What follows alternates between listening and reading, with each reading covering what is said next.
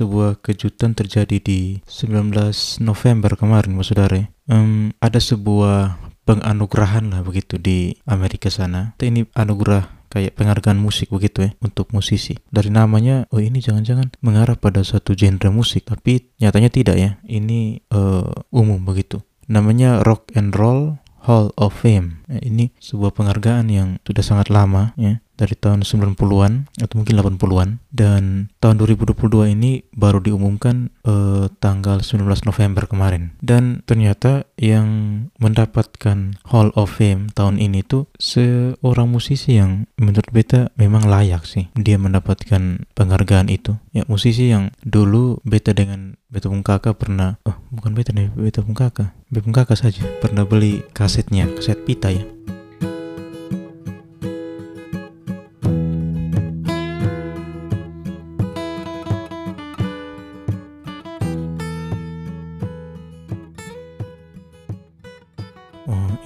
musisi yang berjaya di masanya. Ya dan menurut beta dia orang yang sangat profesional. Sampai sekarang pun masih banyak karya-karyanya yang uh, kita bisa nikmati. Karya-karya yang lama maupun karya-karya yang baru saudara. Nah musisi ini namanya Eminem Oh, jadi Eminem ini diberikan uh, penghormatan di Rock and Roll Hall of Fame 2022 dan yang welcomingnya, eh bukan bukan welcoming, yang merepresent dia itu si um, produsernya ya, Dr. Dre. Dan beta sudah nonton YouTube-nya beberapa hari yang lalu ada yang upload dengan kualitas yang bagus. Sebenarnya setelah uh, acara puncaknya itu ada, ada sih yang upload itunya apa namanya dia punya video tapi kualitasnya kurang bagus jadi beta tunggu yang yang agak bagus baru beta nonton dan bagus sih dia bagaimana Dr. Dre memperkenalkan dia men menceritakan dia punya kisah perjalanan hidup bahwa dia adalah rapper um, berkulit putih ya dan di uh, skena apa skena hip hop tuh ternyata ya rapper itu yang bagus ya katanya yang kulit hitam tapi ternyata Eminem datang dan membuat Dr. Dre juga bingung.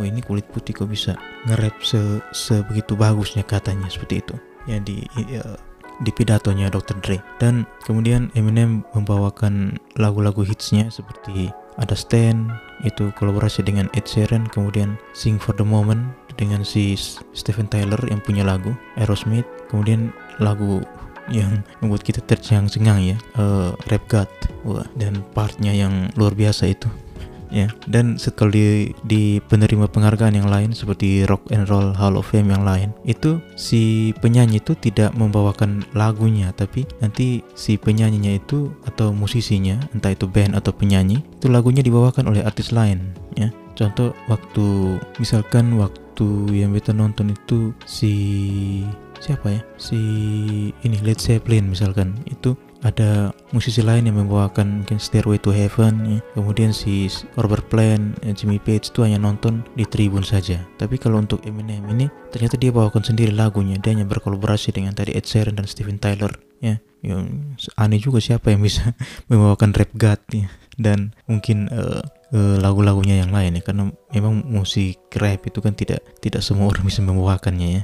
Apalagi lagunya Eminem agak rumit. Nah um, satu momen yang beta beta tangkap dari acara itu adalah ketika selesai tampil Eminem ini kan kemudian dia apa membawakan pidato ya dan standar ya. Uh, kalau di satu penghargaan biasanya orang kan menyebutkan nama-nama orang-orang yang berjasa dalam karirnya seperti itu.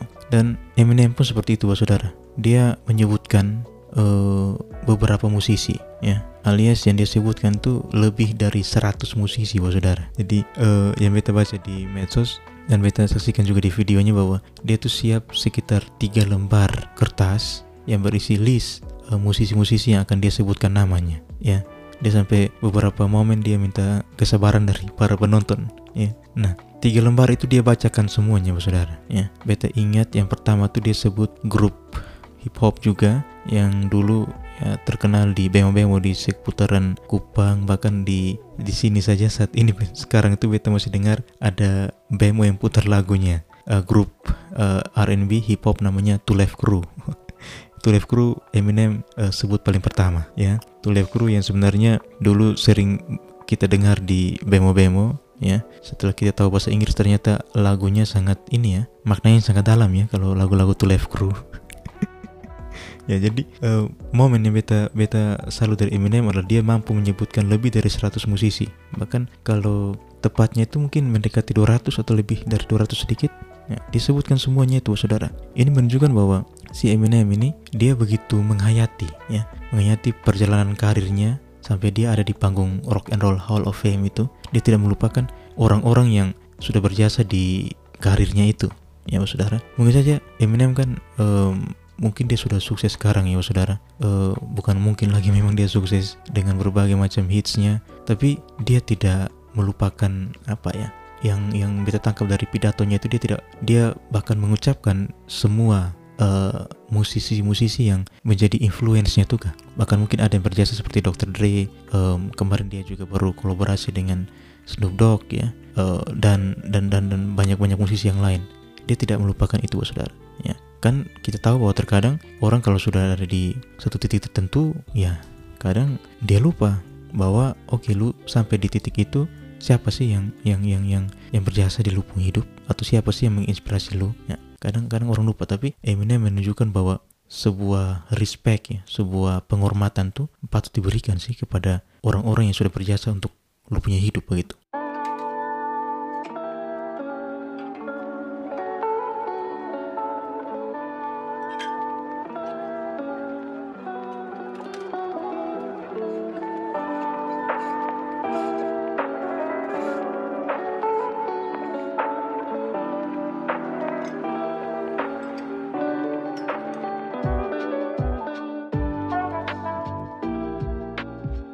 bicara soal um, respect-respectan, um, ada nih satu apa ya di beberapa minggu belakangan ini ya sebelum Piala Dunia dimulai, mas saudara, rame juga nih di di media sosial ya seorang pemain bola bernama Cristiano Ronaldo. Wah, nama yang yang biasa ya, biasa didengar ya.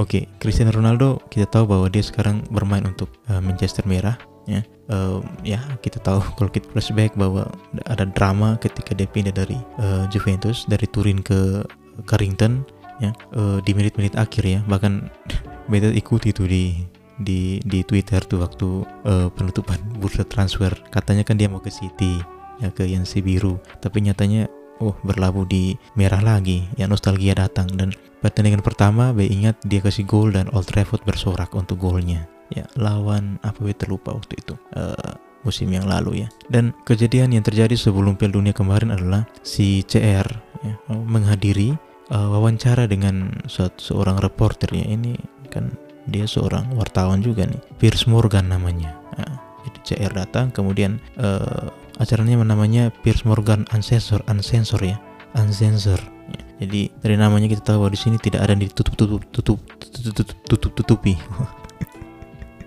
seperti itu. Dan ternyata wawancaranya ini memantik kontroversi saudara menjelang Piala Dunia. Ya banyak sekali kontroversi yang muncul dari wawancara si Piers Morgan bersama Cristiano Ronaldo ini saudara. Dan uh, wawancara ini kemudian mengundang banyak apa ya banyak respon dari dari dari dari ya di jagat dunia maya banyak yang respon. Dan ya di YouTube YouTube bola pun ya, di podcast podcast bola pun banyak yang uh, apa namanya meresponnya dengan episode dengan video segala macam. Dan yang beta kan saudara tahu beta ini pendukung MU ya. Tapi ini bukan podcast bola ya. Kan sudah ada Retropus sebagai podcast bola terbaik ya. dan juga ada mungkin podcast podcast bola yang lain ya. Itu itu kan menurut beta uh, ya Cristiano Ronaldo saya pun tidak kenal ya. Dalam ya bisa dikatakan dua dekade ini dia dan Lionel Messi yang menguasai menguasai lapangan hijau ya. Dan begini bos saudara, uh, kontroversi-kontroversi ini mungkin banyak bos saudara sudah baca di media ya. Uh, beberapa poin yang penting yaitu si Cristiano Ronaldo ini ternyata menyebutkan bahwa si pelatih kepala di MU ya pelatih yang baru musim ini melatih MU Erik Ten Hag katanya tidak menunjukkan respect ke ke si Cristiano Ronaldo ya tidak menunjukkan respect. Dan Cristiano Ronaldo menyebutkan bahwa saya tidak menghormatinya karena ia tidak menunjukkan rasa hormat kepada saya. Oh, seperti itu.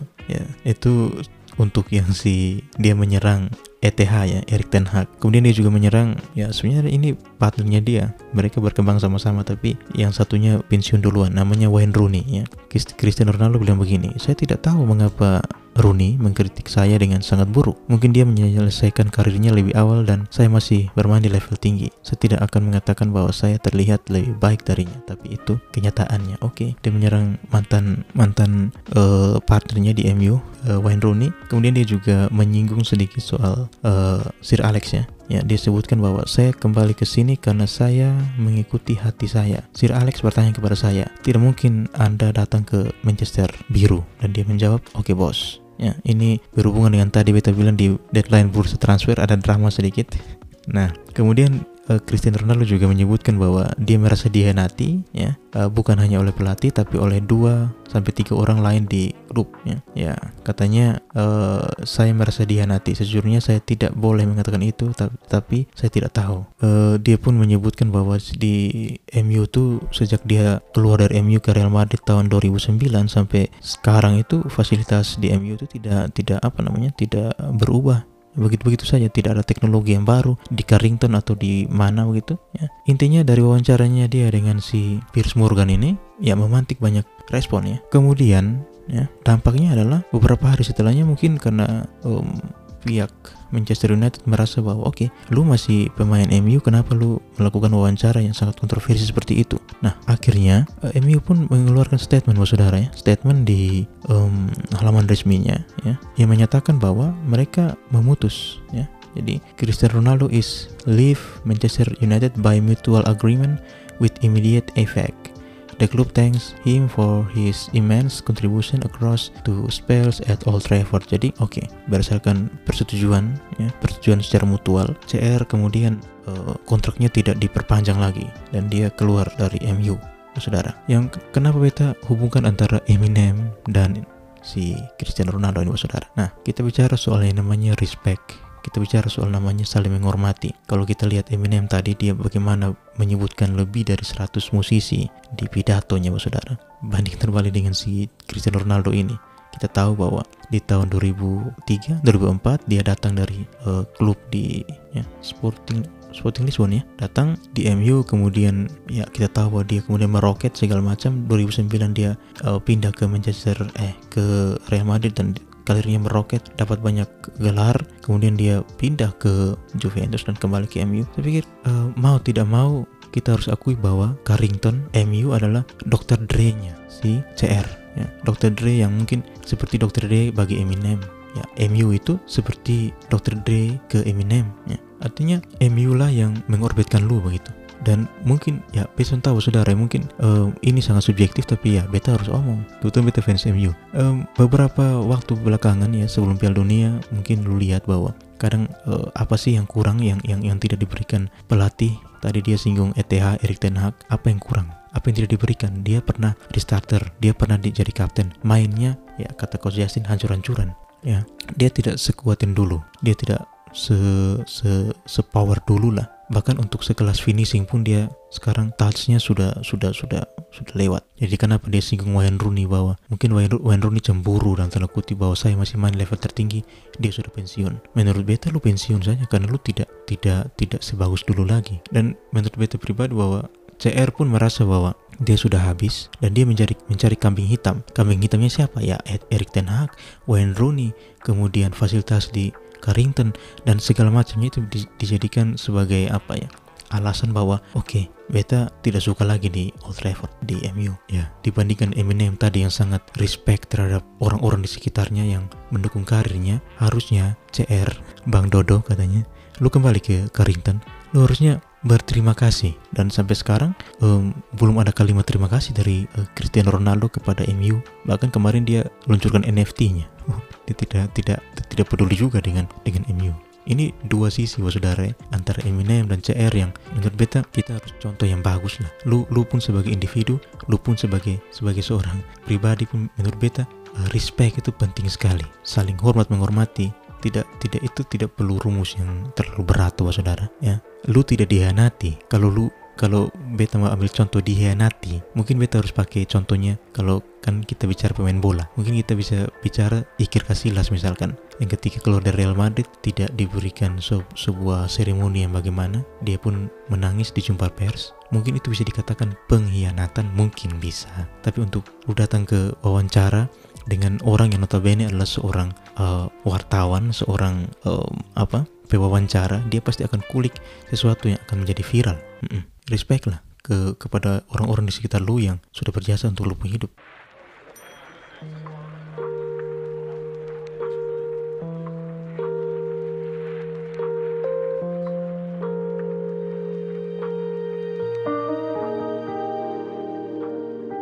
respect ini bukan bukan bukan hanya sebagai individu ke individu ya. Bisa kita uh, buat secara umum juga Pak Saudara. Contoh kemarin ya kita tahu sekarang lagi demam Piala Dunia.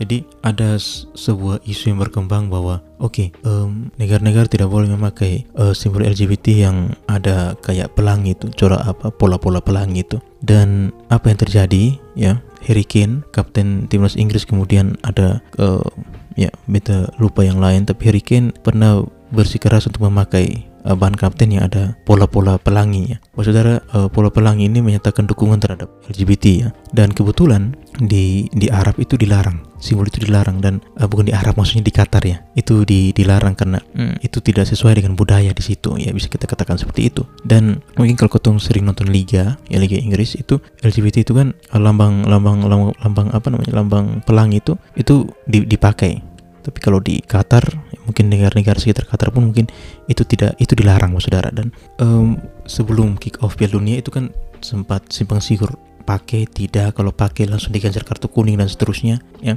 Dan betul lihat di Twitter yang menarik ada satu ini fans betul lupa ini fans apa? Oh dia menonton USA versus Wales ya. Nah dia kemudian tweet di uh, akunnya dia bilang Security guard refusing to let me into the stadium for US Wales. You have to change your shirt. It's not allowed. Jadi si orang ini ya namanya Grant Wall, akunnya centang biru juga nih. Bayar, ke Elon Musk. 8 dolar. Jadi dia ini mau masuk di stadion tapi kemudian di, di, di dihentikan oleh uh, penjaga karena apa? Karena dia pakai baju yang ada corak pelanginya. Dan dia dia bilang uh, penjaganya bilang uh, lu harus ganti apa baju dulu baru lu bisa lu bisa masuk ke stadion. Kemudian di tweet seperti itu. Kemudian twitternya ini uh, twitter lagi tweetnya ini dibalas oleh ini beta uh, kurang tahu ya tapi nampaknya dia ini termasuk tokoh penting di di di, di Qatar ya. Uh, dia uh, balas tweetnya si orang ini tadi dengan bahasa Inggris. Jadi dia dia sebut seperti ini. Sebagai seorang Qatar dia uh, bangga dengan apa yang terjadi ya. Artinya dengan sikap si penjaga yang tidak membiarkan si uh, orang tadi masuk di stadion dengan pakai uh, simbol pelangi itu ya. Terus dia lanjut tweetnya saya tidak tahu ya ketika orang barat uh, belum menyadari ya bahwa nilai mereka itu tidak berlaku universal. Nilai yang mana? Nilai yang mengakui atau melegalkan LGBT lah bisa katakan seperti itu. Dia lanjutkan bahwa ada kultur ya yang nilainya berbeda dan lu harus hormati itu. Ya oke okay. lu di lu di lu di misalkan lu di Inggris atau di mana itu mungkin tidak masalah kalian akui itu. Tapi kalau lu datang di Qatar ya itu dilarang. Ya sudah lu respect saja dengan dengan dengan itu. Uh, dengan uh, apa namanya dengan dengan aturan itu. Kok susah amat sih gitu. Kontroversi tentang pelangi tidak pelangi ini ya ini kan mewarnai Piala Dunia saudara. Ini juga kita lihat bahwa harusnya para pendukung timnas mereka yang ke ke ke ke mana ke Qatar itu ya sudah tahu lalu datang di negara yang tidak mengakui LGBT tidak minum alkohol ya sudah respect saja dengan itu ya. Jangan buat hal-hal yang lain lagi ya. Saya akan lupa paling hebat. Uh, pokoknya orang harus ikut saya. Tidak saudara. Makanya dulu ada pepatah Rumania yang mengatakan apa? Di kandang kambing mengembik ya. Di kandang anjing lu menggonggong di kandang apa lagi? Kandang ayam lu berkotek mungkin ya. Itu kan umum. Artinya kita adaptasi, kita menghargai budaya yang tempat di mana kita berada, ya. Respect itu kan penting juga, Pak Saudara. Jadi jangan sampai kita memaksakan kehendak kita, memaksakan kebiasaan kita di tempat yang hmm, orang pun orang pun tidak tidak tidak tidak tidak mengakui lu punya lu punya budaya itu ya itu bahaya juga Pak Saudara.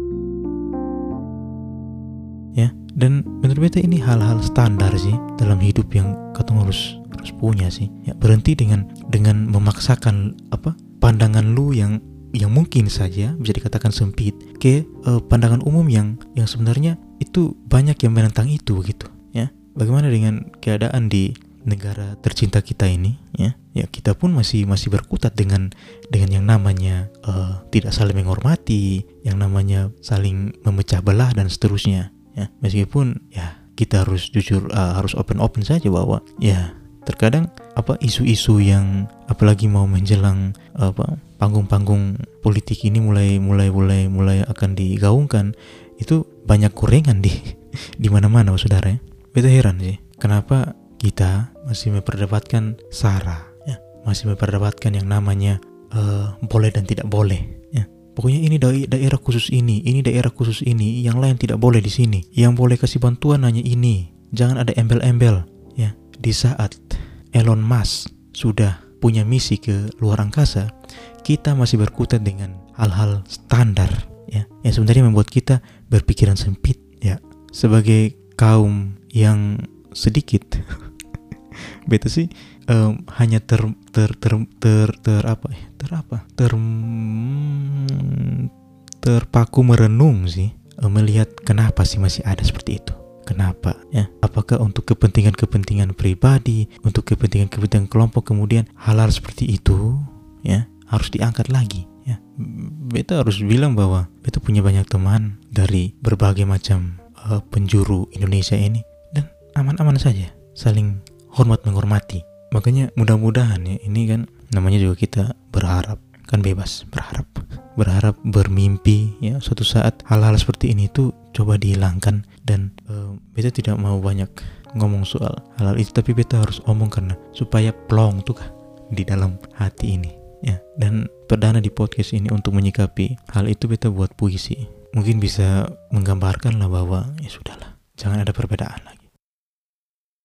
Sebuah kata berawalan i dan berakhiran i tidak pernah basi dan kami terpaku sih di sini hanya meratap tak tahu arti Mari belajar tentang kasih. Tak perlu rumus rumit, pengerut dahi. Kami sering semeja menyeruput kopi. Dan di sana tak ada benci, tak ada dengki. Cheers, saudara.